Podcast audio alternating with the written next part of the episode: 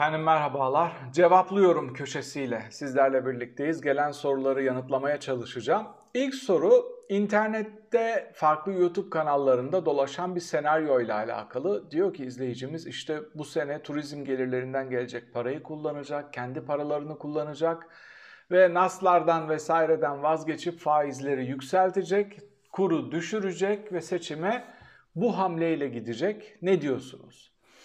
Ee, öncelikle şu kısmı doğru. Bu sene turizmde bir patlama yaşanacak. Çünkü Avrupalılar üçüncü kez aşılandı. Türkiye'deki aşılanma oranları hiç fena değil. Pandeminin yayılma hızı coşmuş olsa da artık öldürmüyor. Ya da aşılları öldürmüyor. Ölümler devam ediyor. E, bu turizmde bir patlama yaşanacağını, Türkiye'nin döviz girdilerinin yaz aylarında kısmen artacağını gösteriyor ve ellerinde farklı bizim göremediğimiz kullanma ihtimalleri olan ekonomik enstrümanların olduğunu da gösteriyor. Öncelikle şunu görmemiz gerekiyor. Bu tür senaryolara ben şu zaviyeden bakıyorum. Muhalefetin yanıldığı bir nokta var. 2001 krizinde bu rakamları gördüğümüzde Ecevit %22'den %1'e düşmüştü. Tansu Çiller %9'a düşmüştü. Ee, iktidar ortakları darmadağın olmuştu. ANAP %5'e düşmüştü. AKP neden düşmüyor? Düşmeyecek.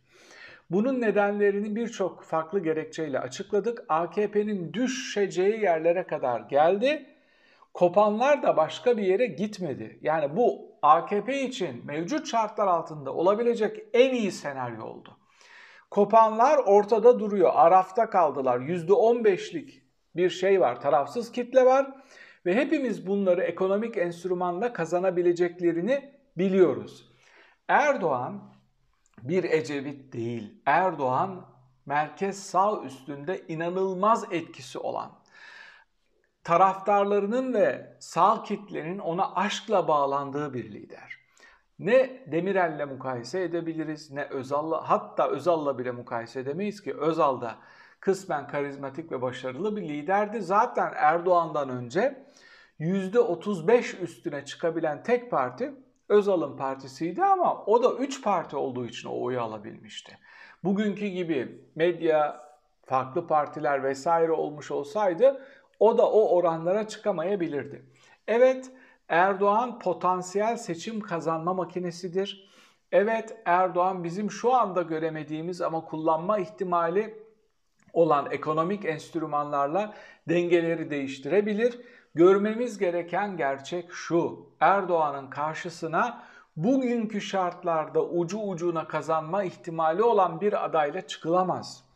Erdoğan'ın karşısına açık ara yani o kararsız kitleyi böyle kulaklarından tutup çekip sandığa getirebilecek kadar kendine inandırabilen bir adayla seçim alınabilir. Muhalefet bugünkü ekonomik verilere bakıp, bugünkü düşüş trendine bakıp hesap yaparsa tıpkı 7 Haziran'la 1 Kasım arasında vuku bulan hadiseleri kullanıp seçimleri açık ara kazandığı gibi Erdoğan beklenmedik hamleler yaparak tekrar seçimlerde etkin bir aktör konumuna gelebilir. Erdoğan garanti alarak, hukuk garantisi, yargılanmama garantisi alarak iktidara veda etme tercihini kullanabilir mi? Bu aslında sıklıkla sorulan sorulardan bir tanesi ama buna çok fazla yanıt vermek istemiyorum spekülatif olacağı için. Şöyle bir şey söyleyeceğim ama. Bakın yargının ne kadar dönek, satılmış, iktidarın önünde önünü ilikleyen iki büklüm olan bir aktör olduğunu Erdoğan hepimizden çok daha iyi biliyor. Dolayısıyla böyle bir zeminde e, geleneği gelişmiş olan bir yargı sistemine Erdoğan'ın güvenip garanti alıp iktidar devredebileceğini düşünüyor musunuz? Böyle bir şey olabilir mi? Hadi ben iktidara geldim yarın Erdoğan'a da garanti verdim iktidar değişimini sağlayabilmek için. Üç gün sonra benden sonra iktidara gelecek olan aynı garantiyi ona verebilir mi? Başka bir soru soralım. 28 Şubat'ın kudretli paşası Çevik Bir bugün hapiste. Bu işler garantiyle, güç bendeyle olmuyor.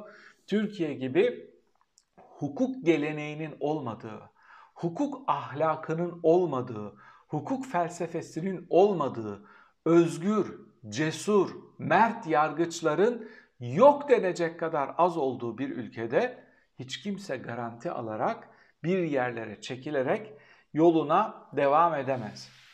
Önemli bir soru, bir başka soru diyor ki seçimlerde başkanı muhalefet kazandı diyelim ama AKP ve MHP çok güçlü bir şekilde mecliste olacak.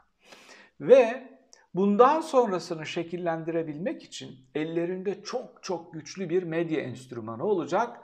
Mevcut bu tabloya baktığımız zaman bir de iflas etmiş bir Türkiye var. Bu tabloya baktığımız zaman ne olacak? Yani muhalefet buradan bir başarı hikayesi çıkartabilir mi? Güzel bir soru, önemli bir soru. İşte şunu öncelikle söylememiz gerekiyor. AKP'nin medya organları gerçekten kağıttan kuleler. Etkili değiller. Evet Anadolu üsyanı üstünde, kıraç bozkır yerlerde, internetin çok etkin olmadığı yerlerde kısmen etkili olabiliyorlar. Doğru. Ama bunlar para kazanamıyor. Bunlara reklam veren kamu bankaları, kamu reklamları, onları ayakta tutan e, aslında devlet. İktidar el değiştirdiğinde bu medya organlarının hayatlarını devam ettirme şansları yok. Belki bir tanesine konsantre olup ellerinde tutup örneğin Turkuaz Medya gibi diğerlerini ivedilikle elden çıkartmak zorunda kalacaklar. Zaten Doğan grubundan aldıkları Demirören grubu olan adı medya kuruluşunun kuruş borcu ödenmiş değil. Sadece Doğan'dan alıp parasını kamu bankasından ödeyip bankaya kuruş ödemiş değiller. Zaten el değiştirdiğinde oraya kayyım atanacak. Borcu ödenmediği için. Demirören grubu başka bir D ailesine geçebilir. D'den devam ediyorlar. Onların elinden ivedilikle alınacak. Bunun gibi farklı enstrümanları da ekonomik olarak devam etme şansları, ettirme şansları yok. Çünkü gazeteleri okunmuyor. İşte tık almıyor, reklam almıyor. Bu yapıların kendilerini devam ettirme şansları yok. Ellerinde ufak bir medya kalabilir. Yani bu dev medya içinde aslında büyük bir medya kalabilir. Ama bugün olduğu kadar seçimi kaybettikleri gün etkili olamayacaklar. Ee, evet parlamentoya çok güçlü bir şekilde gelecekler ama bu hiçbir şey ifade etmeyecek. Çünkü böyle bir değişim olur da bu tablo çıkarsa kendi kazdıkları kuyuya düşmüş olacaklar. O kuyu ne? Öyle bir cumhurbaşkanlığı sistemi yaptılar ki meclisi de facto askıya aldılar. E bu seçimi muhalefet parlamenter sisteme kazanarak gelmeyecek. Onlar da başkanlık sistemini kazanarak gelecekler ve parlamentoda muhalefetin çok fazla etkisi olmayacak. E ondan sonraki dönem ne olur? Ondan sonraki döneme bakalım ne olur? O arada yaşanacaklar, ortaya çıkacak yolsuzluk hadiseleri, ekonomik iflasın derin emarlarının, röntgenlerinin çekildiği günleri izleyeceğiz. Ve AKP'lilerin ben bu saydıklarımı iradesini gösterip güçlü bir şekilde ortaya koyabilecek yeni bir iktidarla yaşayabilirsek AKP'lilerin utancından sokağa çıkamayacağını düşünüyorum. Ha diyeceksiniz ki onlarda utanma olsa bunları yapar mıydı? Ee, iktidar ve medya değiştiğinde bu dengeler de değişebilir ve o noktaya gelebilirler. Adayın kendisinin %90 etkili olduğunu söylüyorsunuz diyor bir soruda izleyicimiz. Bu aday rövanşist bir aday olmalı mı? Görüşlerinizi merak ediyorum. Şimdi bu rövanşist kavramı yanlış bir kavram. Şunu kastediyorsanız uzlaşıcı, aman iktidarı bana verin, ben sizi yargılamayayım, burada tatlı bir geçiş olsun, iç savaş çıkartmayın. Böyle bir aday karşısında hayır ben hukuku işleteceğim canım kardeşim, sen bildiğini okudun, biz de evrensel değerler çerçevesinde bildiğimizi yapmaya çalışacağız diyecek bir aday mı kastediyorsanız rövanşistler şöyle diyebilirim. Hukuku işletecek bir aday istiyorum. Evet. Geçmişte yapılanların hesabı sorulmazsa yeni bir sistem inşa edemezsiniz. Seçmende yapanın yanına kar kalıyor algısı oluşursa gelecekte de gücün yanında dururlar ve nasıl olsa hiç kimseye hiçbir şey olmuyor deyip herkes özgürce kanunsuz işler yapmaya, kadro çalmaya, ihale çalmaya, para çalmaya devam eder. Biz 2001 krizinin e, aktörlerine güçlü bir şekilde hesap soramadığımız için Erdoğan ve Beşli Çete oradan cesaret buldu ve biz onlardan çok daha güçlüyüz dedi ve gözlerini kapatarak kamunun tüm ihalelerini, elektriğini, yolunu, suyunu, köprüsünü, havaalanını, hastanesini, aklınıza gelebilecek her şeyi aldılar. Yani kamu Beşli Çete'ye, Beşli Çete'de Erdoğan'a çalışıyor. Dolayısıyla böyle bir tabloyu kabullenemiyorsanız ki Kadir Has Üniversitesi'nin yaptığı araştırmada Türkiye'nin %40'ına yakınının bu tabloyu kabullendiğini, bu modelin iyi işlediğini savunan görüş beyan etmişti. Çok geç değil birkaç ay önce bu sonuçları size açıklamıştım. Ama bunun tekrarlanmasını istemiyorsanız yapılması gereken şey çok belli. Buna sert bir şekilde evrensel değerleri işleterek hesap sormak. Erdoğan sadece adalet sisteminin işletilmesi gerektiği gibi işlesin, emrini verse ve yüzünü batıya dönse tekrar seçilir mi? Yani beni yargılamayın ama adil olun. Bundan sonra adaleti işletin, hukukun üstünlüğünü işletin. Biz de yüzümüzü batıya dönüyoruz dese tekrar seçilir mi? Öncelikle Erdoğan hala tekrar seçilebilir. Bu riski hesaplayarak aday sürecini belirlememiz gerekiyor. Ama daha güçlü bir şekilde ve ekonomiyi düzelterek seçilebilir mi? Bu sorudan bunu anlıyorum ben. Ee, ekonominin batışının tek sebebi yargıyı askıya almış olması değil. Ben bunu çok fazla tekrarlıyorum. O ilk sebebi. İşte bu beşli çeteyle kurduğu bir e, yolsuzluk ekonomisi var. Onun ötesinde Erdoğan güven vermeyen bir lider. Yani hadi bugün yüzünü batıya döndü. Yarın nereye döneceğini biliyor musunuz Erdoğan? Bilmiyorsunuz değil mi? Dün Rusya'ya dönmüştü, ondan önce Hivan-ı Müslüme Orta Doğu'ya dönmüştü. İşte Körfez ülkelerine, Katar'ına dönmüştü. Erdoğan dönmesiyle ve dönüş hızıyla meşhur bir lider. Onun için buradan çıkabilecek e, bir şey yok. Tekrar batıya döndüm. İşte Avrupa reformlarını devam ettireceğim. Hukuku işletmeye başladım. Bir de hukuk birazcık işletilmez. Hani Batılıların bir tabiri var. Şöyle denmez der Batılılar. Birazcık hamileyim denilmez. Hukuk da birazcık işletilmez. Ya bir hukuk felsefen vardır. Onu işletir, karşılığını alır ve çok güçlü bir şekilde çok güçlü bir şekilde demokratikleşmeyi sürdürür, reform sürecini tamamlarsın ya da ya da onun dışında bir otokratik sistemi tercih edersin. Erdoğan ikincisini tercih etti. Tekrar oraya dönse güven vermez. Bu adamın yarın ne yapacağı belli değil. Teziyle oradan bir şey çıkartma ihtimalinin olabileceğini zannetmiyorum. Can Dündar bir videosunda parti içinde Kemalciler, Ekremciler, hatta Mansurcular gibi fraksiyonlar oluşmaya başladı. Siz böyle bir his görüyor musunuz? Doğruysa e, bu lobiler içinde hangisi desteklenmeli gibi vesaire bir soru var. Bir kere böyle bir lobileşme olur. Eğer şimdi herkes şunu biliyor. Cumhurbaşkanı adayı CHP'nin içinden çıkacak. Bunu ağırlıklı olarak da Kemal Kılıçdaroğlu belirleyecek. Dolayısıyla Kemal Kılıçdaroğlu da aday olmak istiyor. Bir kere diğer partiler, Millet İttifakı'nın diğer partileri İyi Parti geri adım atmışken, feragat etmişken biz talepte bulunamayız noktasına geldiler. Meral Akşener İyi Parti içinde kılıcını çekti ve ipi kesti. Dedi ki adayı Kılıçdaroğlu ve CHP belirleyecek. Ben bile feragat ediyorum. Benim feragat ettiğim yerde siz adaylık talep edemez ya da alternatif bir adayla buraya gelemezsiniz. Aslında kısmen böyle olması gerektiğine de ben inanıyorum. Yani bu Abdullah Gül isimleri vesaire geçiyor. Bu CHP tabanını kaynatıyor. Sinir sistemlerini bozuyor. Evet artık CHP İstanbul ve Ankara'da da gösterdiği performansla bir aday çıkartma statüsünü hak etti. Burada tartışmamız gereken şey şu.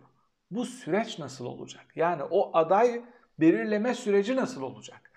Burada Millet İttifakı'nın liderleri geri adım atmayacaktır ve ad, geri adım atmamalılar. Orada renklerini belli etmeliler.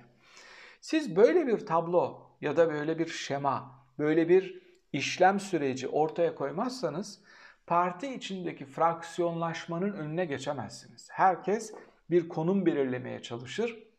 Kendi siyasi tercihlerine ya da çıkarlarına ya da gelecek kariyer planlarına göre bir konum belirler.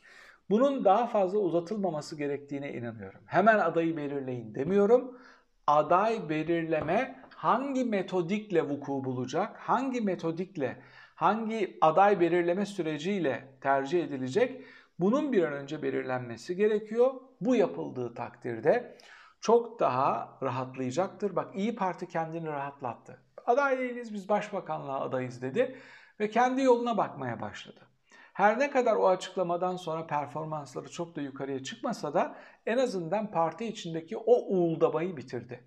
CHP'de bu uğuldama devam ediyor ve bu mekanizma işletilmediği sürece o uğuldama muhtemelen devam edecek. AKP seçim kazanma ihtimali iyice düşerse bir hilafet ilanına gider mi?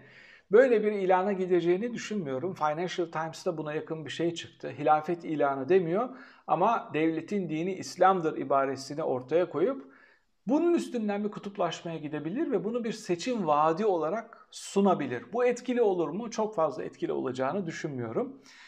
Peki bankalardaki paralara el koyarlar mı diyor. Hayır böyle bir risk olduğunu düşünmüyorum. Yani bunu dillendiren e, iktisatçılar var ama işin o safhaya geleceğini ben düşünmüyorum.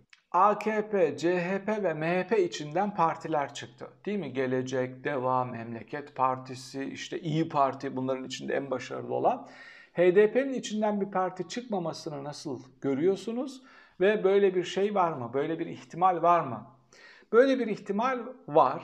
Aslında HDP'nin içinden çıkmama şeyi şunu gösteriyor. Orada büyük bir sorun var ve o seçmen kitlesi o parti etrafında kenetlenmiş ve parti içinde farklı görüşler olsa da şimdilik bunu bir yerlere yansıtmıyorlar. Aslında CHP içinde de farklı görüşler var. Memleket Partisi'ni saymazsak CHP de çatırdamıyor, bölünmüyor. Neden? Öncelikli sorun olarak ülkenin demokratikleşmesini gördükleri için. Abdullah Öcalan'ın Kürtler üstündeki etkisi söylendiği kadar çok mu, ne kadar diye bir soru yöneltilmiş. Bu sorularla alakalı yine. Öcalan bir kısım Kürtler üstünde gerçekten çok etkili. Ama ne demek bu? Yani çok etkili ne demek? Çok etkili, evet onun sözüne bakıyorlar, stratejisine bakıyorlar ama İstanbul ve Ankara seçimlerinde şunu gördük yani bir boykot kararı aldığında partinin lideri de çıkıp hayır sandığa gideceğiz dediğinde ona bir tutsak olarak bakıyorlar. Yani o açıklamayı yapmak zorunda deyip yollarına devam ediyorlar. İstanbul ve Ankara seçimlerinde bunu gördük. İlginç bir soru var. Bu sokak mülakatını ben de görmüştüm. İşte tabana 7 yıl kıtlık, 7 yıl bolluk Hazreti Yusuf kıssası da böyle değil mi zaten deyip ekonomik krizi böyle anlatan bir AKP var. Buna karşı ne yapabilir muhalefet? Çok çaresiz değiller mi diyor. Evet çok çaresizler. Yani Hazreti Yusuf kıssasında böyle geçiyor diye dünyada böyle bir şey yok değil mi? Allah'ın böyle bir hükmü yok yani böyle olacak diye. Ben Almanya'da yaşıyorum biliyorsunuz. 7 yıl bolluk üstüne 7 yıl daha fazla bolluk, ondan sonraki 7 yıl daha fazla bolluk oldu. Demek ki işleri doğru yaptığınızda e, böyle işte yani Kur'an-ı Kerim'den böyle ezber, birebir, kendi zavallı akıllarına göre sonuç çıkartanlar da var. Kur'an-ı Kerim'i bir propaganda aracı olarak kullananlar da var. İşte bunun için gerçekten de pasif laiklik, Kur'an'ı ve İslam'ı da bu tür adamlardan koruyabilecek bir enstrüman olarak tartışmamız gereken bir enstrüman olarak masanın üstünde duruyor. Muhafazakar sokağın tartışması gereken bir enstrüman. CHP'nin HDP'ye yakınlaşmasını nasıl yorumluyorsunuz diye bir soru var. Şimdi burada ben çok sert yorumlar yapmıyorum. Niçin HDP ile kol kola giyinmiyorsunuz? HDP'nin varoluş hakkını sonuna kadar savunan, demokratik siyaset yapma hakkını sonuna kadar savunan biri olarak şunu söylüyorum. HDP ile çok sıkı fıkı, kol kola, el ele, onu da işte Millet İttifakı'nın içine alalım gibi bir söylemim yok. HDP çok güzel bir şekilde Türkiye'deki küçük sol sosyalist partilerle üçüncü bir fraksiyon, bir ittifak kuruyor. Sadece başkanlık sisteminde, başkanlık seçiminde koordineli bir şekilde çalışırsanız bu kafi. Bunun ötesindekini kaldıracağını düşünmüyorum. Ne CHP tabanının, CHP tabanı da çok milliyetçi ve HDP ile o yakınlaşma üstünden AKP ve MHP'nin ağızlarının suyu akarak keşke yan yana gelip daha fazla görüntü verseler de biz de bunu kullansak diye bekleştiklerini düşünüyorum. Rusya ve Ukrayna kriziyle alakalı sorular var. Üç tane soru ama üçü de Türkiye'ye etkisini sormuş. Yani gerçekten dış politika ve ekonomi izlenmiyor ve çok fazla ilgi görmüyor. E, bu savaşın Türkiye'deki seçimleri iptal etme bahanesi olabileceğini düşünmüyorum. Bu savaşta Erdoğan'ın askeri bir güç olarak rol oynayabileceğini, oynamak isteyeceğini düşünmüyorum. Dolayısıyla bu savaşın çatışmanın bir parçası noktasına gelebileceği kanaatinde değilim. Türkiye ile modern dünya arasında uçurum çok fazla açıldı. Modern bilimlere çok fazla önem verilmiyor. İktidar değiştiğinde kısa süreli bunu kompanse edebilir miyiz? Bunu ortadan kaldırabilir miyiz diye bir soru var. Bu önemli bir soru. Neden? Türkiye'deki üniversite yapısının tamamen değiştirilmesi gerektiğini düşünüyorum. Mesleki bölümlerin disipliner bir şekilde yeniden yapılandırılması gerektiğini düşünüyorum. Örneğin artık çok rahat bir şekilde kısa sürede eğitim verip tüm dünyada karşılığınızı alabileceğiniz bölümler var. Eski ezber tekrar bölümleri yeniden yapılandırıp lise eğitiminde de işte fen bilimlerine, yazılım bilimlerine önem verip meslek sahibi insanlar elde edebileceğimiz meslek liselerinin tekrar güçlendirileceği ve temel bilimlere önem verilecek hamleler yapıldığında netice alabileceği kanaatindeyim. Bunu Hindistan yaptı. Almanya örneğini istemişsiniz benden ama ona gitmeyeceğim. Bunu Hindistan başardı. Yani kısmen seçilmiş alanlarda önemli eğitim altyapılarını, e, reformlarını yaptı ve netice aldı. Dünyanın dört bir yanında şimdi çalışan Hindistanlı mühendisler var. Bunu bir politik olarak yaptı. Türkiye'nin bunu çok daha güçlü yapabileceğini düşünüyorum. Son soru bir entelektüel soru. Osmanlı Devleti çağın koşullarına göre emperyal bir yapı mıydı ve günümüzde perişan halde olan İslam ülkelerinin üstünde bir etkisi var mıydı diye bir soru var. Bu benim kafa yorduğum sorulardan bir tanesi. Çünkü muhafazakar sokakta bir Osmanlı aşkı var. Evet Osmanlı yayılmacı ve emperyal bir güçtü. Onun için Osmanlı İmparatorluğu diyoruz zaten ona. Ama o dönemde zaten imparatorlukların varoluş mücadelesi emperyal olmaktan geçiyordu. Peki diğer ülkelerin geri kalmışlığı üstünde etkisi var mıdır? Şüphesiz vardır.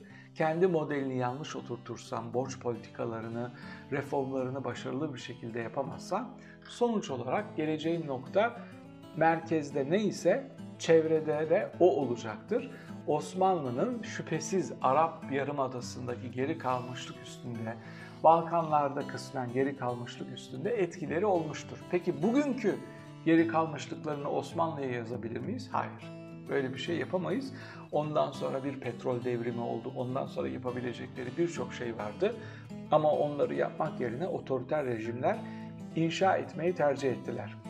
Bu hafta sorularınızı bir yayında toparlayıp yanıtlamaya çalıştım. Arada cevaplamadığım sorular var. Tekrara düşmemek için onları cevaplamamayı tercih ettim. Bir sonraki cevaplıyorum da tekrar birlikte olmak üzere efendim. Hoşçakalın.